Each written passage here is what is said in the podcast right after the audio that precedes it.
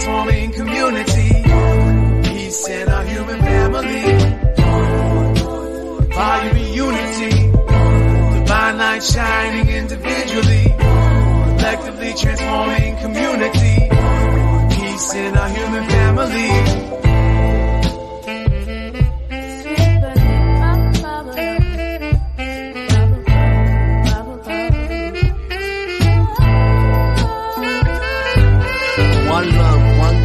As above, so below. Feel the pain in my soul, the red pill dissolved. Organized, no matter the cost. Politicians start wars, they don't fight, they sit in the poor. And nothing lasts forever as long as we stay together. Give hell to the masses, watch the unity rapture. This is for the kids and the culture. It's one love, one growth, one light, light warriors. Man. Up, Brad? Uh, How's it going? Brad Brad McDowell, right? That's how you McDowell. McDowell. McDowell. Let's go, McDowell. awesome. Um, you are a city councilman, and you are also running for mayor. Um, Yeah, yeah. I believe we're about the same age, right? I'm 28. you're 28. Okay, so I'm 29, so I got you by a year. Yeah. Um, that's freaking awesome. Good to see young people like us trying to like do something like this and get it going because you know we need more reputation like that. You know what I mean? Like that's so fucking dope. Um, for every for the audience, um, if you could give them like a brief background on how you got into uh, being a city councilman and how you got in, involved with being into politics, and Yeah, a little background where you're from and all that stuff. Yeah, I'll try. Uh, it's a long story. I actually ended up into it, right? I feel like, you know, uh, politicians get into it for one or two reasons, right? Either they want to be a politician, or or something happens and they they just get involved, right? Like they get Mhm. involved as an organizer to try to fix things. Um, and that's sort of the latter is sort of what happened for me, right? So um, I had kind of just accidentally gotten involved in campaigns during college. I studied political science kind of thought about going like I was toying with going to law school and a professor of mine uh, found I found out uh, like two years in he was like yeah you have to get involved in campaigns at some point. You have to have an experiential credit. So I got involved with uh, the Democratic Party in 2014 uh, Mhm. there were actually three choices for governor at the time and you know none of them were great but you know there were some, there were some really awesome uh, state candidates that you got to work with though like state representative uh, Robyn Porter. I, I got to do some work for uh, in 2014 so you know definitely was an amazing experience um, and I found a place where I was like oh this is awesome right like I feel like I'm making a tangible change so I stuck with it. I ended up working for Bernie in New Hampshire in 2015 16 uh, for that primary. Um, that was pretty awesome. And then um, uh, ended up coming back to Connecticut. And, and uh, after graduation, I ran a Senate race, uh, which is where I ran back into Justin. Justin and I had known each other in high school and uh, ran back into him at this Senate race. And we Nice. worked together on that. Um, meanwhile, there was this there was uh, this community in in uh, Hamden called Rocky Top, and there was going to be this environmentally disastrous development. Come to find out, this guy wasn't even going to finish the development. He was going to blast 98 feet off the top of a mountain, um, Mhm. which was going to be massively environmentally disastrous. He was he wasn't going to finish the project. He was going to mine 12 to 15 million dollars of trap rock out of that, and then bankrupt and leave the project undone. Yeah, so it was it was messy. So uh, the community kind of came together, organized around that, and the elected leaders like in that community didn't show up. And so I put a call out to them, and I was like, "Listen, you know, you're elected for this. You have to show up. I'm out here in other communities running campaigns. Don't think that I won't." Do this for my own community. I think I was 22, 23 at the time. Uh, Dumb young. and Dumb young. yeah, and like they didn't take me seriously, right? So Yeah. uh, they didn't show up, and we ran and we won. So that was kind of how uh, that was kind of how I stumbled into eventually running for office. Um, and then you know, once you get involved in city council, you start seeing uh, that there are a lot of other deeper issues involved. So. Right. Um, yeah, it's just it's been a wild ride. Um, you know, we've been able to do a lot of great things, but there's a lot of things that we have yet to be able to accomplish and, and I think that taking the mayor's office is key to getting that done. Word, word, word. Well, how's it how's it going, Justin? Going all right. I uh, apologize. It's a couple minutes late on Oh here. no, you're fine, bro. You're fine. Um, I was just asking Brad about how did he get involved. Um, and I just realized we're all about the same age, which is fucking dope. uh, so if you could give them like a summary of how you got involved into uh, becoming coun- city councilman. I, I, well, I think uh, as time goes on, that becomes a more and more interesting conversation for me. Mhm. Um, a- as you know, I've always been doing activism, um, and that activism was really born out of uh, uh, 17. I was diagnosed with Tourette's, wear Mhm. noise canceling headphones because I'm sensitive to noise. Mhm. Um, and I always kind of had a philosophy of like, man, I really care, but people suck. Like I'm just like, I I don't know, like nah. So I was like, cool. I'm gonna be a marine biologist. I'm gonna take care of these fish. I'm gonna take care of this ocean, Wow, nice. and like people. Ah. And then I got sick um, at 17, and from there Mm. I just got involved in the labor movement, got involved in environmental movement, women rights, just was everywhere, right? Nice. Um, and for one of my classes, uh, for a political science class, I was trying to figure out how to do all these different things. I needed a quick class to take. Um, the irony was that I, I took, uh, I could either take a research methods class or I could take um, an internship. So I took an internship um, because it was so late. Uh, they were like, uh, the professor was like, listen, fam, you can take this boring research methods class or you can take an internship. So I can set you up, put you on a campaign, Mm. work on a campaign. I was like, cool. All politicians are feds and sellouts.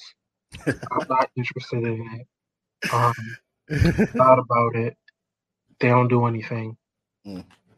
For the most part, that has not changed.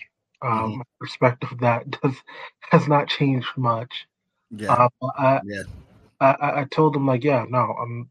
Th- he's like, cool. Well, you can do this research methods class and like, you know, write a 500 page report and da. da. I was like, cool. I'm I'm gonna work on a campaign, right? So I worked on campaigns for fraud. Um, at the time, the uh, the labor movement in New Haven was encouraging me to run Nice. uh, in, in New Haven, um, uh, and at the same time, Brad was encouraging me because he was planning on running. He's like, "You should run in Hamden," and I was just like, Mm. "Well, everybody and the mother's like, I should be running," and I'm like, I'm just like. Didn't y'all just hear me say all politicians are feds and sellouts? Like, y'all seem to be confused. Like, am I speaking a foreign language? Like, people understand what I'm saying. Like, um, and then Trump won. Um, yeah. um, and so I was like, cool. I'm gonna run an issues campaign and show my community, like, yo, I could show you better than I could tell you, right? Mm. Right. Hamden Right. has some low key racism. I'd say high key racism now, right? It ain't even low key, right? Mm-hmm. Um, but, but I wanted to point out the issues and say, hey, we need to do better. We need to get it right. Um, and to my surprise, I won. Um, and since then, I've been involved, and I kind of just like, hold on, why'd y'all elect me? I was here to like call, like, right? I'm like, yo, why are you electing me? Look, let me just say, man, I feel like, all right, you know how they talk about the squad in DC. I feel like you guys are literally the squad in Hamden. Um, I'm going to tell a quick story before I segue to some questions. Um, one thing that I love about this, uh, when I first met you, Brad, I actually I didn't even meet you. I was uh scanning you. I was researching into you actually. Um, I don't know if Justin Farmer remember, but I came up to him one time. I was like, "Yo, that's your boy. What he about?" Like, you know what I mean? And everything I've saw has just been so great. You guys have been on the front lines, twenty four seven, battling with those councilmen uh, and councilwomen, um, and just always representing the community. And you know, I usually, I you guys see me on Facebook. I always go in on the Democrats the most because as a leftist, you know, I feel like it's my job to talk shit about the, the DNC whenever they're fucking up. And of course, the Republicans are bad, but I think it's important for, to have a conversation about what's going on with the Democratic Party if we're going to actually uh, want them to be involved in our lives in so much in a bigger way. So one thing I see is like you guys are like one of the most best examples of how the Democratic Party can change and how it could be actually for the people. Um, and my, my first question is um, before I get into the, the, the, few questions that the Hamden um, your Hamden constituents have asked, um, do you think it's worth? Because I, I noticed Justin um, that you also mentioned about like your issues with uh, the political science. Uh, Brad and Justin, do you guys think it's worth uh, trying to do you think there's a value in the political science uh, courses that are um, within this uh, country, or do you think there should be like a revamp of what actual political science is? And uh, which whoever wants to go first can answer that question. I, I mean, I, will say so. I I think it. There's a lot of different factors there, right? There's a lot of different schools, a lot of different professors. I got lucky that I had one, and, and not not to say that I didn't have uh, three or four like amazing professors. Mm-hmm. Um, but there was one in particular who really, uh, like for me, college was not. I was not the best student, right? Like I. Mm-hmm. That's not that I was disruptive. I was very involved in conversation in class. I found the conversation very interesting, but I also worked three jobs while I was in school, right? Like just what I had to do to get by and get through school, right? So for me, it was like, what can I do to pay my bills and also get this degree, right? Um, sometimes that meant going in and working a shift and missing an assignment that I knew that I could miss without failing, right? Mm-hmm. So without failing the class. So, you know, there was one professor in particular who I think identified that and always was uh, was incredibly um, accommodating to that. Um, you know, not necessarily that I got endless extensions, but but saw that there was potential for me to be involved in uh, in in things in the community uh, in a way that you know homework just wasn't going to cut it right? Mm-hmm. so i would say that for me that was what was really valuable. There i had incredible classes right? I i um dr brown dean is one person in particular who is a local scholar and i know that she's worked at yale. She's now uh she's she's still at quinnipiac and and in particular i know that she's done pbs documentaries um, things like things of that nature. So I had access to amazing scholars. But like I said, this one professor who really saw that there was potential outside the classroom, um, I wouldn't be in this position without that person. So I think that, yeah, in the classroom is definitely valuable. But that one individual, that one professor was really what made, I think, the difference for me. So I don't know if that directly answered your question. Of course, I think there's value to the education, but I also think we need you know, there, there, that professor took a holistic approach that I think was uh, life changing for me.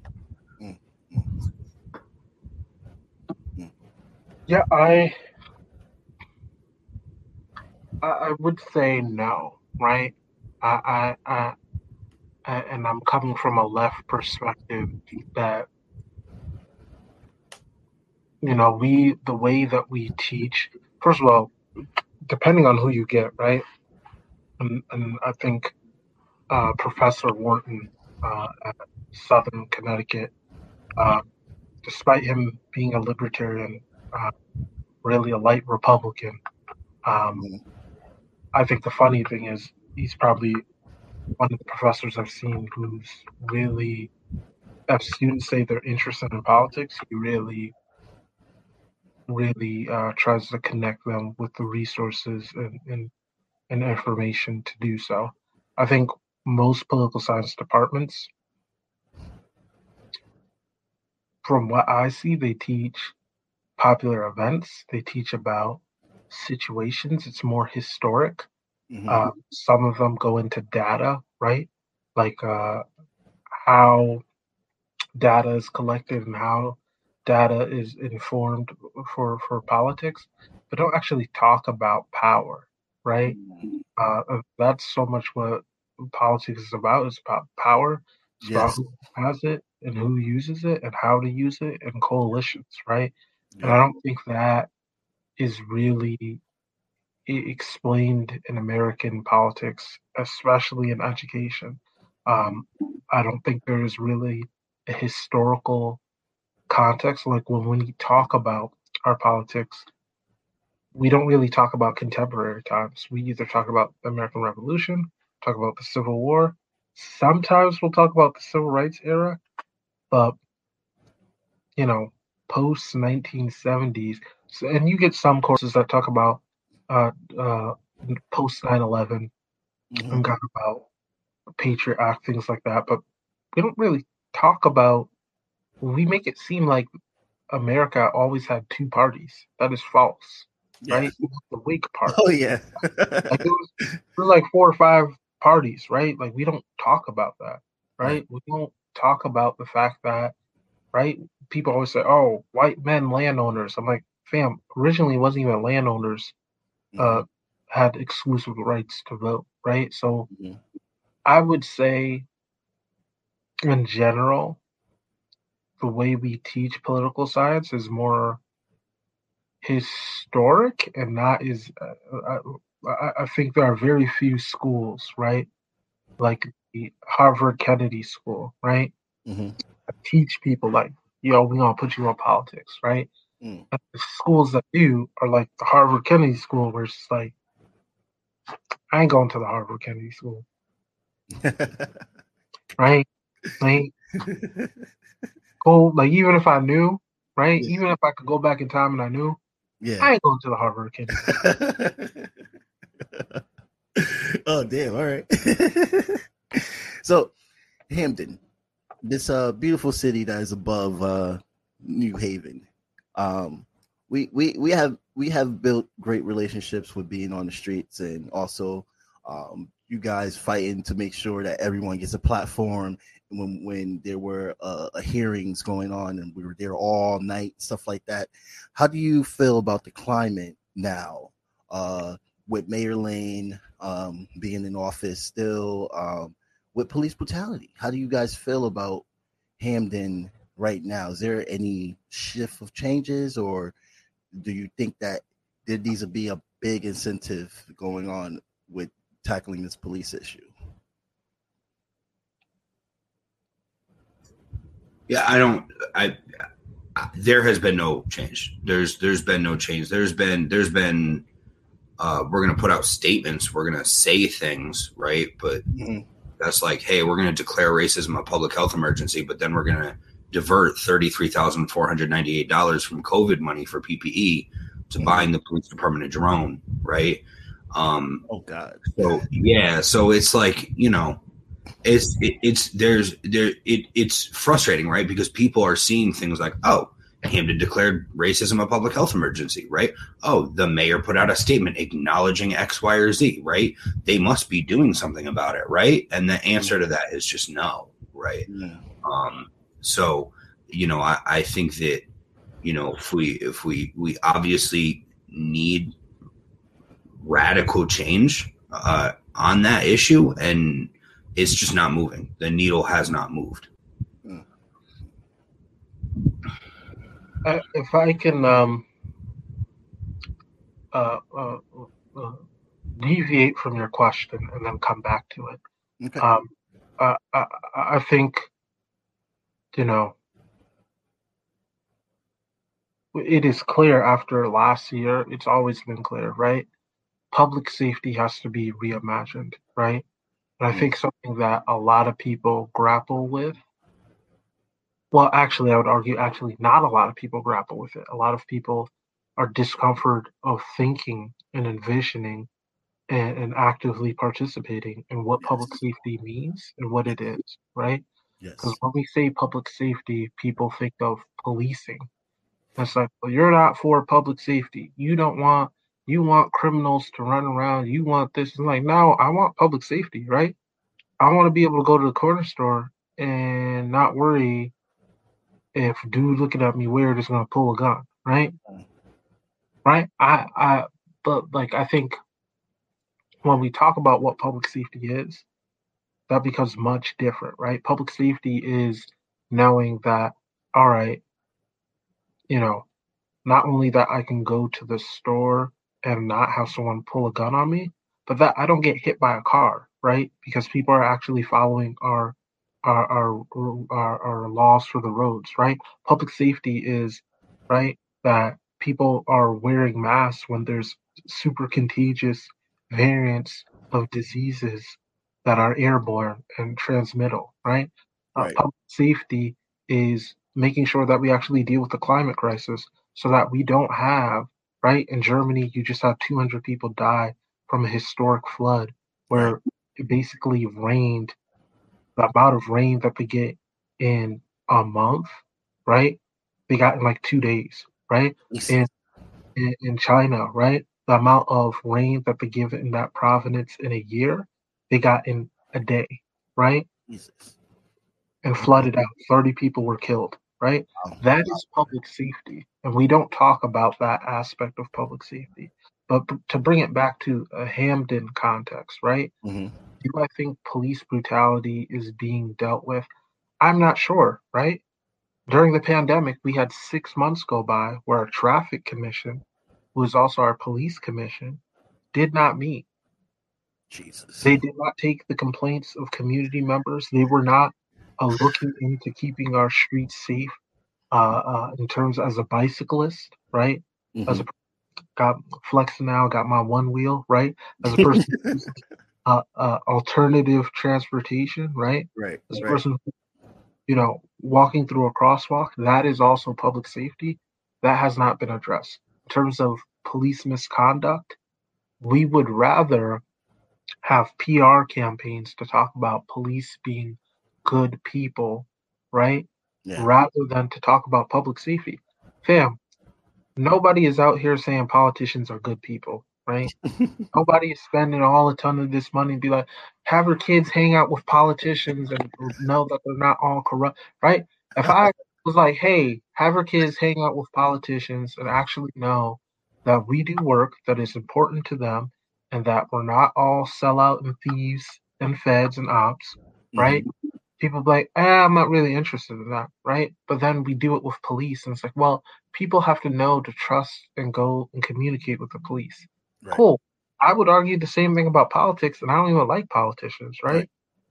But that is not what we are talking about, right? We're talking about when abuses of power happen, are the police being held accountable? And we are talking about are we keeping people safe, right? And I think a lot of these conversations have come down to moral conversations about whether people are good or bad. Uh, I- I'll, I'll surmise my thoughts with this. I, I had an officer was wearing normal clothes. It was happened to be the verdict of Derek Chauvin. Uh, eh, not the verdict, but the sentencing hearing. Mhm. Um, and a police cruiser saw me, and I was like, all right, whatever. Kind of looked at them. They kind of looked at me. I'm like, okay, that was kind of weird. But I was like, cool. I'm gonna bop and keep it dipping, right? I'm gonna just listening to my music. I'm on my bike. I'm like, okay, let's go, right? um, and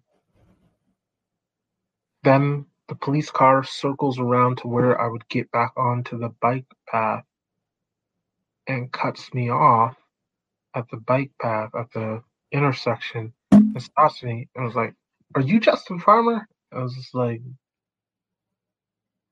Yes. Like what what's going on? Like, oh, I just wanted to let you know I'm a cop. I live in town. Um, I wanted you to know we're not all bad people. And you know, there's some of us who are doing good stuff. And da, da, da. I'm like, cool, fam. I have family members who are law enforcement officers. I have family members in the military, right? I don't feel that we need more military intervention, right? Yeah. I don't feel that policing, right? I believe that policing as we have it now should be abolished, right? I'm more interested in public safety than policing. I, I'm not concerned with controlling people's behavior to make them be accountable. I'm more invested and interested in investing in creating a community that holds each other accountable, right? Mm. And and this, um, and I was like, cool, fam. I don't have the privilege of choosing who I get to work with, right? We have such dire situations and communities first need. Like, oh, here's my business card. Link up with me, talk with me. I'm willing to talk with you. I'm willing to work with you on stuff that needs to be worked on. Right. But let me be clear. I do not believe policing as an institution should exist. As is, I just don't, right? It demonstrably has to be changed so much so that you could not call it the same institution. It's not a distinction without a difference, right? It's very different because fundamentally you would have to change so much that it wouldn't be feasible to call it policing, Mm. right? Mm. So I don't think that has changed in Hamden, right? I see Hamden, you know, we're gonna do a PAL. We're gonna pr- have our police play with kids and get paid overtime to play sports with kids. That's not public safety, right? Uh, God no, because yeah, they're playing with kids one day, then they're gonna shoot the kid the next day. Like it's Well, just not, not even that. I'm just like, yo, the money to keep these kids off of the street, the money Oh, for programming, right? Why am I Mhm. paying you time to hang out with kids, right? Cool. I should be that too. Yep, that too. who hang out with kids, who teach them and, and, and put knowledge into their brain and redirect them, right? Experts to do that, right? Right. I'm not gonna go and send my plumber to go and fix, you know, my computer, right? So I Mhm. don't understand. Like when it comes to public safety, there are times where we have policing. We act as policing is the tool that fix everything in public safety, and I'm like, cool. You know, whether you like them or not, right? Dr. Fauci telling me health advice on what's going on with COVID for masks, that is effective. Having police come around and be like, you better wear your mask, otherwise I'm gonna put you in jail. Da, da. Like that don't help the police. That don't help me. That don't help keep people safe, right? No. So Yeah. I would say I'll I would say in Hamden, we are still wedded to this idea of policing people Mhm. rather than to figure out what public safety is. hmm Well, thank thank you for that. Um, that that actually helps me because you guys, you actually both of y'all mentioned um something about money, which is such a big deal. Um, and a lot of the rhetoric you're hearing now, um, uh, what which you have mentioned, Justin, uh, is about abolishing the police is something that I agree with. It's it's also a nuanced conversation as well too, and I see Brad is definitely in agreement as well with that too. Uh, but right now, you see that the big mainstream thing is uh, defund the police. Um, is that something that um, for Brad, basically on, on you're running for mayor? So is there is there something that you are thinking about like putting together to talk about defunding the police? Um, and um, that actually is a question that uh, a, a Hamden a constituent asked me last night. Is like if you guys are, where would the money be allocated to? Um, Right. Yeah. So I we have to be thinking about where we're putting money and whether it's producing the result that we're looking for, right? Had this conversation time and time again during budget season. Are are we getting the results that we're expecting out of like every dollar we put somewhere, we should have a tangible expectation about what that's going to produce. And if it doesn't produce that, we should be asking whether or not that dollar continues to be spent there. So does money need to be reallocated to public safety? Absolutely. Right. That's that's that's absolutely that's a bare minimum. We need to be figuring out, cool, we don't have public safety right now. That's not the public is not safe. How do we fix that? Right. So absolutely. I think there's a lot of uh there's a lot of people that need to be at the table for that conversation. Um, you know, that's not something that I think ought to be, you know, decided unilaterally by one person. Um, you know, however, I will say that like for the cost of the bike patrols, which by the way, I don't know if we, you know, Justin talks about it a lot, so it's out there. But the bike patrols, every every time you see a cop on a bike, that's overtime, right? They don't do that. Oh, wow. they they say, hey, we're transitioning to community police, but it's going to happen on overtime, right? Oh, wow. So that all that bike patrol happens on overtime. You could re you could house every homeless person in Hamden for the cost of that bike police. That that overtime, that overtime budget right there, that houses every homeless person in Hamden, right? Mm. Um, when we're talking about food insecurity, which something like 13%, and I believe that that was a severely undercounted number, but something like 13% of Hamden residents were severely food insecure before the pandemic. We're talking about like two years before the pandemic, right? 2018 ish. That was the number. Um, that number has skyrocketed. We had we had cars lining out the parking lot of the middle school, right? Wow. for food. And that was the folks that had cars to get to the middle school, right? So we need to think a lot more about allocating resources to those kinds of initiatives, right, that are going to keep people fed, housed, you know, I, I think that that helps. Uh, that that that is the the tip of the iceberg in terms of addressing those those issues, right, and and helping people not be in a situation of desperation where they feel like they need to do something to, to help feed their family, right? Yeah. Um, so yeah, absolutely. And then I, you know, I think Justin, I don't think I could really say it any better than Justin, right? What we're doing right now is not we've we've we've tied these two things together, right? Pub policing is public safety, right? Mm. You have you and it's it's wild to me, right? Because people don't do the same thing for education, right? Board of Education in the last decade, and I'm not including this budget, um, but like in the 10 years prior to the budget that we have now, the Board of Ed saw a uh, 14% increase in their budget. The police department saw something like that, it was like 40 something percent, right? I can't remember the exact number. It was a while ago that we did this. The police saw 40 something percent. Now, when people look at education, they're like, hey, the data, the metrics, students are not better now than they were 10 years ago. So where's this money going? Right. And we know that it is just disproportionately headed in, uh, going towards administrative costs. And that is an issue. Right. But for some reason, you have a lot of people in town who can look at the Board of Ed and say critically, hey, that 14% increase hasn't translated into better results.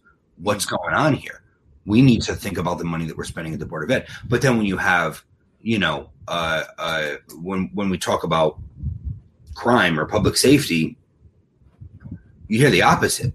Well, we need more cops. Throw more, throw more money at the police department. It's like that hasn't that hasn't kept us safe. To the Yeah. tune of, I think it was forty, and again, it was the mid forties somewhere. I think it was forty-seven percent in the last year. To the board of ed's fourteen percent.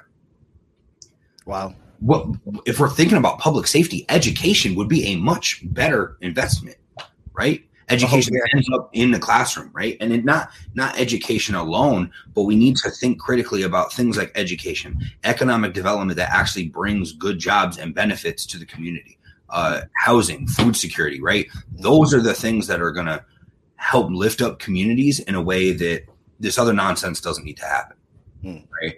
So uh, I think we need to be more proactive and less reactionary. And you know, policing is inherently a reactionary institution. Oh my god, facts. they show up after things deal. have happened, right? And Yeah. you know, I'm not. I'm so. I, I like I said, I'm one person is not going to be able to decide the solutions. There are a lot of people that need to come to the table, but I think that's part of what we're trying to do here, right? I think we're Mhm. trying to democratize the the decision making process.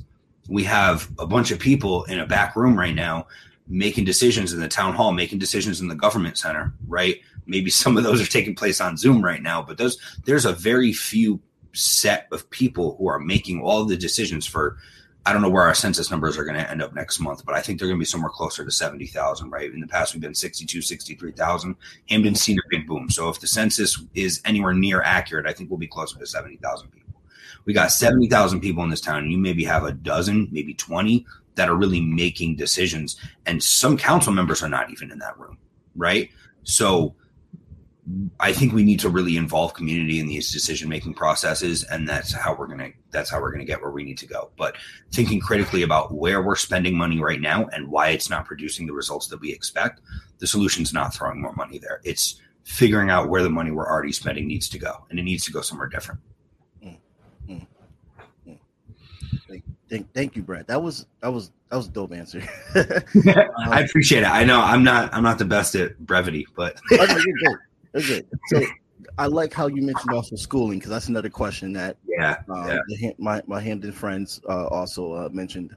Um, a mother, especially, uh, she was talking about how the the schools, and you were saying about how the money literally is fourteen percent they were getting compared to a budget that what the police were getting. Yeah. and she was concerned about the schools, basically their schools being closed down and everything, and she doesn't know exactly what kind of like her her kid is very young right now, um, a toddler. So she's trying to figure out what kind of education she could try to get her kid to have the best education in Hamden. She's a person of color as well too. So, sorry, go ahead. I, So yeah, basically, I'm sorry, I just went on a whole uh, uh, explaining, but um, basically, is there any plans um like like what would you think should be like the best way? And you know, this is just an answer that could be changed over time, but like do you think there's a, a solution to trying to keep these schools up, or is there any other options of how for like schools closing and anything, how to keep them going or anything? So a couple things there, right? The first thing I'll say is that the unfortunate part about that mother and the decision that she's making about like or the I guess the thought process there, right? About like what kind of education is my child going to get, right? The unfortunate thing is if I'm going to answer that question honestly, I have to ask what community she lives in, right? And like that that is that right there we know we're not on good terms, right? Um because the the education that you get it depends on what elementary school you go to right Yeah.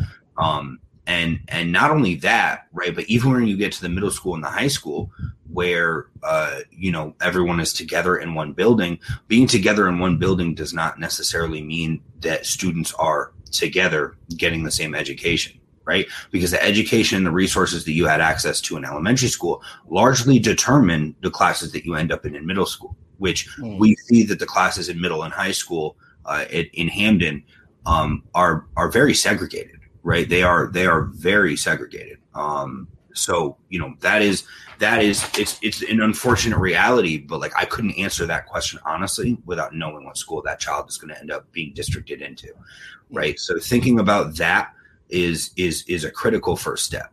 The other thing is when we talk about the Board of Education getting a 14% increase over the previous 10 budgets, not this. I haven't done the math with this current budget because we just got it, uh, or we just uh, we just finished it up.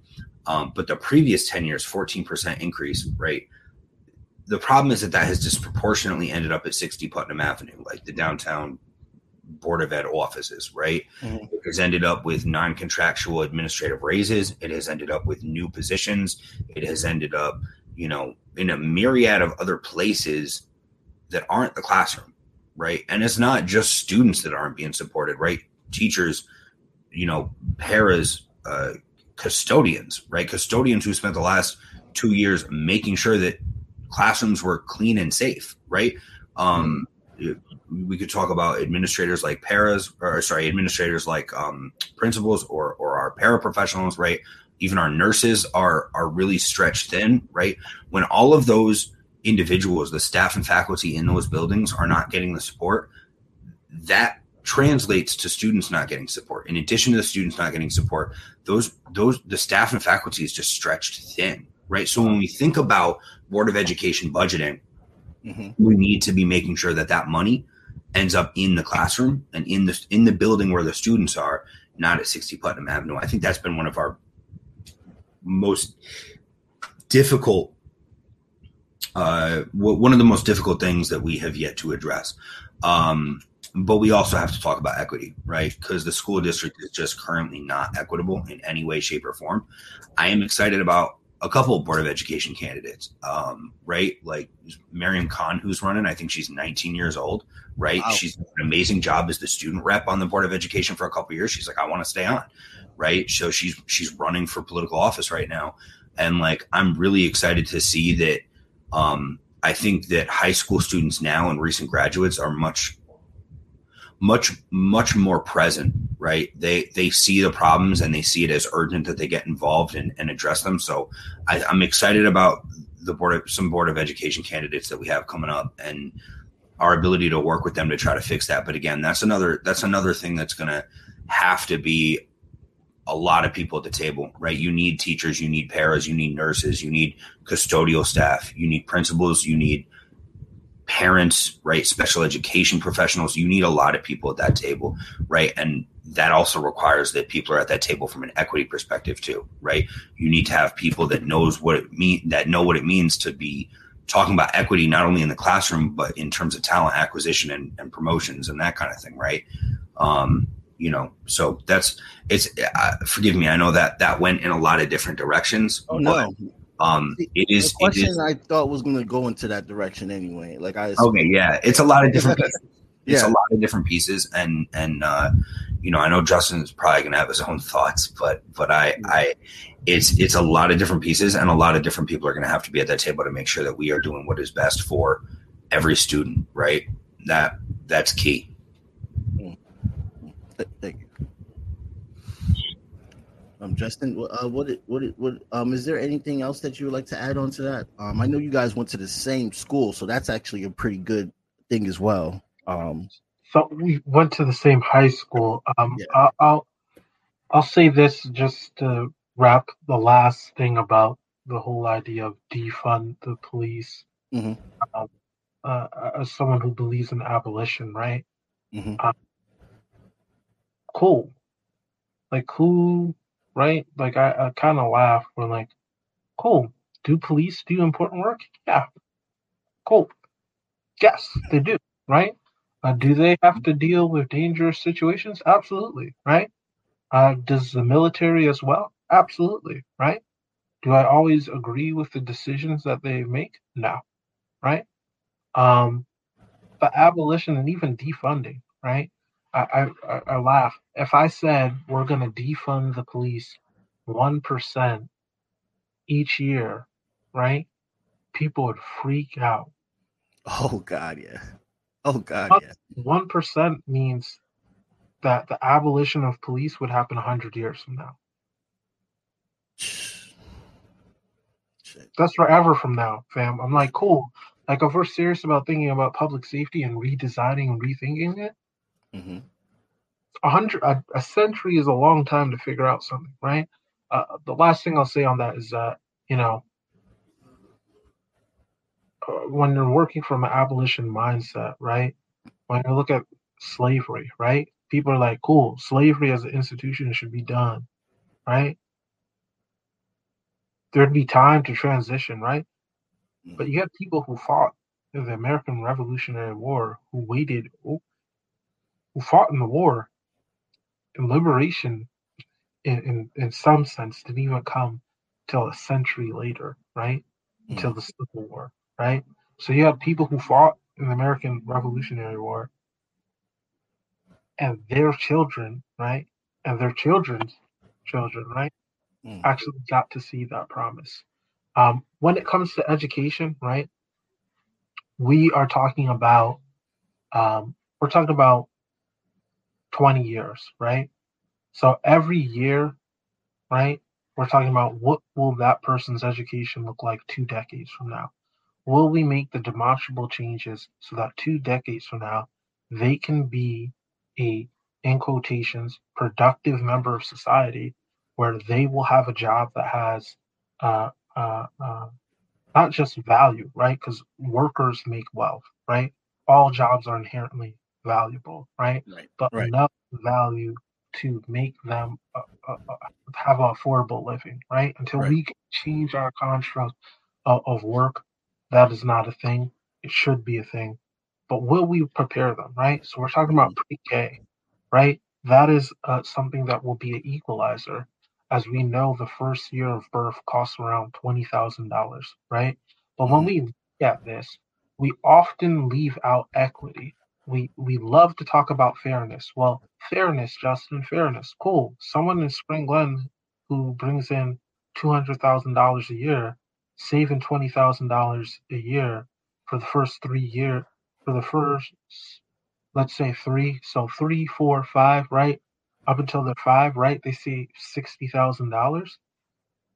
Saving sixty thousand dollars for that family in Spring Glen means something different Mhm. than saving sixty thousand dollars for someone from Newhall, right? Mm. And like, if we really want to change, right? If we want to make sure that it doesn't matter what part of town you're talking about, that means we need to have equity. That Mm. means that we need to get rid of these leveled systems, right? Get having leveled systems is perpetually setting up other students to fail. Because what we're Right. saying is we're not teaching students how to think critically. We're not teaching them how to achieve to the best of their ability. But what we're doing is we're saying that we're going to put some people on a fast track, and whether they can prepare, be prepared for that work or not, we're going to put them on the fast track. And it doesn't even matter, right? The, there were AP classes. I was in the AP class. There, there were kids who were like, "Yeah, we got D's and C's, right?" Mhm. But they knew they were going to get into a good school, right? Or that their grade would be curved, because even though the work was hard and everybody was struggling in the class, the grade point average would be curved, so it wouldn't actually affect them the same way, right? Right. Versus right. you could have a class of kids who are really struggling are really putting in work for C's, and nobody's gonna say, "Well, you guys are all putting in work for C's, so we're gonna bump that up to a B." That ain't gonna happen. You just cool, to our class, right? Right. Like we are not preparing our students to actually be educated. So we're not teaching them how to critically think. So the things that we need to do if we're serious about investing in our education is stop sending all the money to 60 Putnam. Two, it's having pre-K, right? Three, it's having equity, right? Between the PTAs and between the course curriculum and things, there needs to be equity. The third thing is we need to, right, get rid of the institutional racism in our schools. And when I say that, it, we know our schools are racially imbalanced, right? Part of that is the silliness of the state, where the state you can either be 25% or 75%. So for non-white, the max you can have is 74%, right? We had one school that was almost 25, 25, 25, 25, right? 25 white, black, Hispanic, Asian, and the state was like, that's racially unbalanced. I don't know how they do math, right? Exactly. I don't know how they do math. I right? Four quarters make a dollar. That's what I know, right? So part of those changes need to be on the state, but the other part is right. If we know, right, my my community, I live on the borderline of Hamden and New Haven. I'm six houses from being in New Haven, 3 Mhm. blocks from the R, right? Mhm. The only reason I go to the best school in town is because it needs to be racially balanced, right? Wow. That was Wow. the only reason I went to Spring Glen School. That is the only reason why I'm a proud Black Panther, right? Because Mm. there's few of us. People Mm. always Black Panther. I'm like, yeah, I'm a Spring Glen Panther. There's very few Black Panthers because there's very few Black kids going to the Spring Glen School, and our mascot is the Panther. I'm like, oh, you get uncomfortable about that. I'm like, wait until I talk about start talking about actual history and teaching our kids about situations, right? Then Right. you're gonna be terrified, um, right? But I, I, I- would say the things that we need to do is have equity, Mm. start earlier with education. And then the third thing is post education, right? Our high schools do a piss poor job at transitioning. So the mm-hmm. students who aren't ready for college, we're not transitioning and telling students, hey, you should go to Job Corps, right? And go and get an education. And then maybe instead of taking a year off, you're taking a year where you're learning a skill and you can get some bread in your pocket and then go to college. We're not transitioning people to trade schools and saying, all right, we're going to send you, right? We're starting to do that with advanced manufacturing, but they're, right? EMT certificate, right? If you get your EMT certificate, right, you can get that by the time you can do that while you're 16, 17. By the time you're 18, have that certificate and start making bread, right? Same with your OSHA certification, right? Mm. We're not teaching students to be successful. So if we fail them the ability to have critical thinking, and we're not pointing them in the direction of marketable skills, and we're telling them go to college and spend a ton of money, and hopefully you'll figure it out. We are setting students up for failure because we are saddling them with debt before they even have a concept or idea of what debt is Mhm. and the significance of that debt. So I hope I answered your question. Oh yeah. Oh yeah. You guys, yeah. Yeah. And um I wanted to share because you you said something about like how they push students through. And I'm a victim of that. Um I was kept back twice. I was uh turning 16 in the 8th grade. Um and my math skills, English skills, all that stuff was not good. And they pushed me to high school. They made me skip eighth grade and made me become a freshman in uh, at Harding High School. Um, this is in Bridgeport, um, and it was such a struggle. It was such a struggle. My reading, la- my reading labels, my, everything, um, and I ended up graduating late, but I still was able to get into college. Um, and I dropped out, went back, got a 4 4.0, but it was me teaching myself. And I'm by the way, I'm a I'm a um I'm a dropout again. I got a 4.0 and then I got the press and now I mean, maybe I'll go back one day, but I'm in a lot of college debt now, so we'll see how that goes. Um, but yeah, I, I totally agree. They push these students; they don't actually take the time. And I think there was a slogan that they was like, "We want kids to be college ready." Um, I don't know if they was using that same slogan in Hamden, but that's what they said in Bridgeport. And the superintendent, he made sure that they would have kids pushed and skipped to make it look good, but when you look at these kids and me being one of them, these kids' grades, they were not up to par wherever they got skipped at. They were not up to par. They were only skipped because they were probably becoming a teenager in middle school, or they were only skipped because they were probably becoming too old for elementary school, whatever situation that is. But it did it work? No, it did not. And what do we have from that? We have more poverty. And why is there more poverty? Because of education, because of income, all the things that we're talking about this right now, all the things we're talking about right now, and they just put a blind eye. And I don't know if that's still a philosophy that they are continuing to do, but if they are, then y'all are assholes because it didn't work. It didn't work. I'm a living example. The only reason why I was able to buckle down and get better was because I put that initiative in myself and I had good support until I started getting depressed. That's the only reason why. It was the community that taught me that. It wasn't the school. And I think that the schools will understand that. They will get an understanding of what exactly goes on.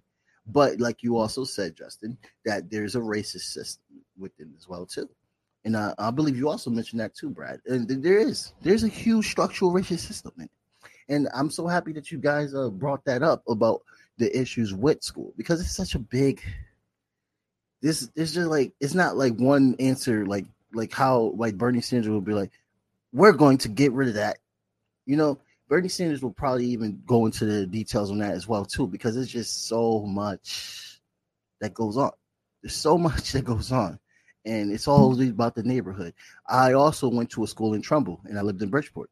The reason why I was able to go to school in Trumbull is because I got jumped, in my mom was like, I gotta get my kid out of here. So I ended up going to a performing arts school after she pled to the uh, principal to accept me because she'd been trying to get me in for the last two years since I've been in high school. So that's another thing. it had to be trauma for me to try to get another higher education, higher education, and everything. so you know, I I resonate with everything that you all are talking about when it comes to schooling there's so many layers to that. And um, I think that I feel like whoever's watching this podcast, um, I honestly I feel like for the first time I got more views than I actually re- you normally do on live, so that's cool, pretty cool. So whoever is singing this, I hope they all it also resonates with them as well too, um, because that is these are really good conversations that we're having. And I have a little, I don't know if this is actually a fun question, but the last question, since we're going into the hour, um, the last question um do you guys think well not what do you guys think um what are you guys going to do about the potholes in Hamden that was the comic relief question that we had last night. They were like yo because it's worse than new haven fam. Like that's what they told me. Fam i'm a i'm gonna jump right into this one because i uh, right infrastructure right? I don't even want to hear build back better. I'm like yo we need to just fit the bill, right? I'm like, so cool. We have not done a capital project in six years, which means we have not bonded out money, meaning borrow money from banks to say we are going to hook up our roads, fix our sidewalks, deal with our storm restraints, deal with auxiliary equipment that we need for our departments for them to do their best jobs, right? I, for the last two and a half years, almost three years at this point, I've been like, we need a capital budget. Every single budget, I'm like, fam, we need a capital budget. Where is the capital budget? I'd like to see the capital budget. When are we getting our capital budget? Can I get the last five year actuals for department requests for a capital budget? Can I get a plan for the capital budget? How much money are we going to allocate for our roads? How many how much money are we going to do for potholes, right? I've been mm. asking, asking, asking, asking. I was like, the other day I said, fam, if me asking for the capital budget was a kid, they'd be two years old now. so, Oh man. I, right, I have a street, Armory Street, right? There's a busted pipe underneath. A ton of the pipes are too small in town. In some spots in town, we actually have wooden pipes to which the water allows the wood to petrify and become solid and concrete like Mm. so it still works. In Mm. some places we have wooden pipes. You would need a capital project, right? To spend the money to put in new pipes, to expand the pipes, have bigger pipes, especially with all this flooding, right? I mentioned Germany and I mentioned China earlier. Mhm. All their flooding problems, right? Hamden is actually a perpetual flood zone. Hamden, the town of Hamden is actually a valley that people don't actually really understand that it is, and it's actually a bowl, right? Similar to New Orleans in many respects. And we Mhm. actually have river running through our town, right? Mm. Quinnipiac River, right? Mhm. So we're actually in four different flood zones. Oh wow. I didn't know that. Cool. I'm gonna just put put it plain. We need a capital budget, right? The next council meeting, right? I told the finance director the next capital meeting, I'm expecting a capital budget. If there's mm-hmm. not one, I am putting you on blast, right? It's not even a question. You gotta Right. catch this heat if I don't get my capital budget, right? right, right. My constituents don't want to hear, oh, Jay, it's to take $3 million to fix Armory because it's leaking underneath the road and that's why there's so many. Po-. Nah, we don't want to hear that. We want to hear what is the plan that you are going to put in place to fix the issues? How are we going to hmm. set aside our bread to make sure that the issues get fixed? Tired of excuses, tired of backlog, and I promise you, because I've been saying this all year, I'm like, we need a capital budget so that we can all do it fairly. If for whatever reason the mayor decides to cut up the roads and streets in a way that's not equitable, that ends up, you know, uh, having certain communities get their roads and sidewalks fixed better or faster than other communities, you want to catch this heat because I've said it all year that it should be equal and equitable, right? We all live in this town. We all pay taxes. We all deserve better quality of life. So I'm glad you asked that question because I wasn't trying to turn up, right? But I, like everybody else, right? Quality of life issues. We pay way too much Right. taxes, right? And Right. people come to us and like, bro, why didn't you get this done? I'm like, yo, go talk to the mayor. Ask the mayor how you gonna be mayor for six years and not spend any demonstrable money and make a plan to fix sidewalks and roads. Don't ask me that. Go ask the dude you vote for mayor, right? Wait, so Mayor Leng hasn't done eh, so Six to be clear, years. for six years No he's been in office. Budget. So we've done little patches. We've taken a little grant money here and fix this. We've taken a little grant money here and do that, right? Mhm. But we have not gone out to bond out money for a capital budget. I'll. Uh, this is the last thing I'll say. I would like us to set aside a million, two million, three million, right, in our budget to actually put towards sidewalks and roads. We should never, ever, ever go like, oh, we got to go to the bank and borrow money. Uh, and if we can't afford to do that, I guess we're just not going to fix roads and sidewalks. We should Right. never, ever, ever, right? You're not going to be able to bond all that money out to do it all the time, but you Mm. should have, a program. And, and uh, this is the last, last thought. Mayor Jackson was like, hey, when he was mayor like six years ago, it costs about three to five million dollars a year to patch our roads and to fix our sidewalks to keep us current. Just to keep everything level and status quo five years ago cost us three to five million dollars. This year our capital budget is only 10 million and only 3 million is going to sidewalks and paving. Mm. If we're serious about this issue, we're going to set aside uh, the money. Director uh, Austin, who is our town engineer, has a plan, right? He, he made a plan as far as 20 years, right? The Mhm. question is, what are we going to do to make sure we have the money in the budget to do so? So I apologize. I'm done. Well, if I can, if I can, I mean, like, I love that infrastructure was the first. Like, I think it was like the first word you said, right? Like, that's that's what it is. It's not just maintenance, right? Filling potholes is is main. It's, that's less than band aid, right? Because as soon as the weather changes, the roads are gonna shift, and that that filling is just gonna it's gonna pop right out, right? It's gonna be another pothole in six months, right, or, or less right? So we need to think critically about infrastructure and our plan there, and it needs to be holistic. So we could talk about public transportation infrastructure. We could talk about you know all the other things that we need to that we need to do in terms of infrastructure, fiber optics. Uh, where you know Justin talked a lot about the water systems. There's parts of Route 10, our major throughway, that don't have sewer systems. People are on like What? Whitney Avenue are on sewer or they're on septic, right? It's it, it's asinine, right? That's medieval.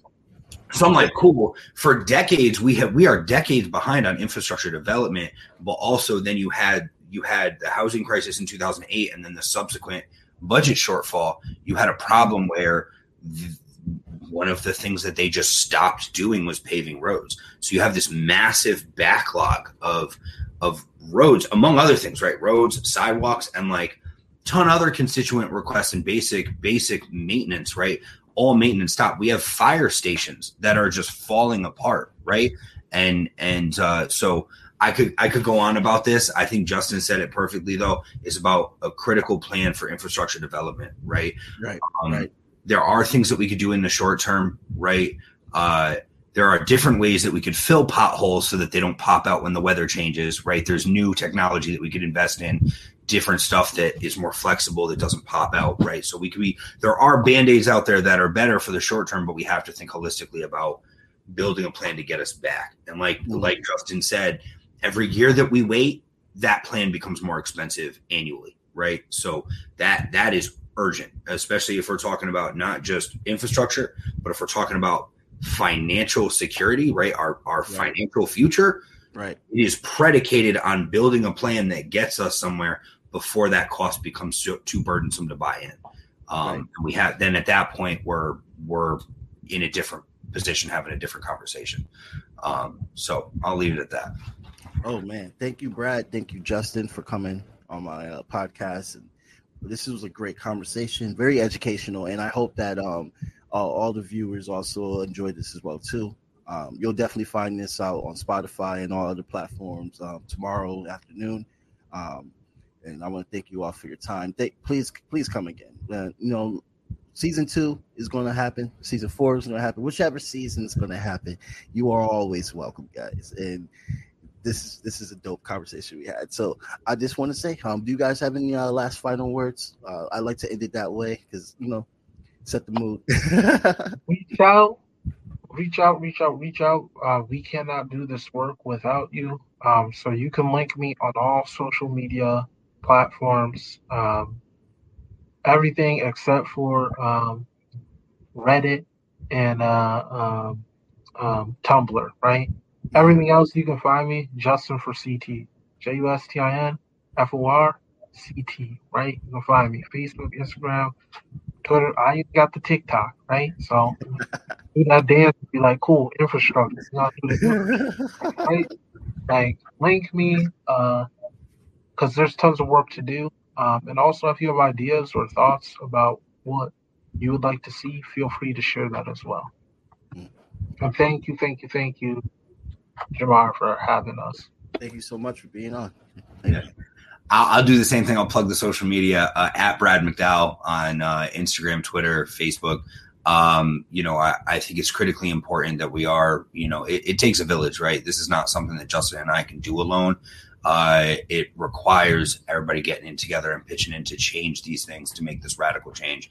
So link up, uh, throw your ideas out there. Um, there is always work to be done, and we need help with that work. Um, you can also add to our email list if you go to Brad for Hamden, Brad for Hamden.com. Um, you can uh, throw your info in there and stay in touch with the campaign and what we're doing there. Um, it's all about, you know, addressing this as a community. So again, not something we could do alone. And thank you uh, for having us on. I, this this is pretty cool, and um, the conversations you have are, are incredibly important. I appreciate you including us in that. Oh, thank you, thank you so much, and you guys have a really good day. Um, and be safe. You too. And be safe, everyone else uh, that's out there listening. Be safe, everybody. Have a good day.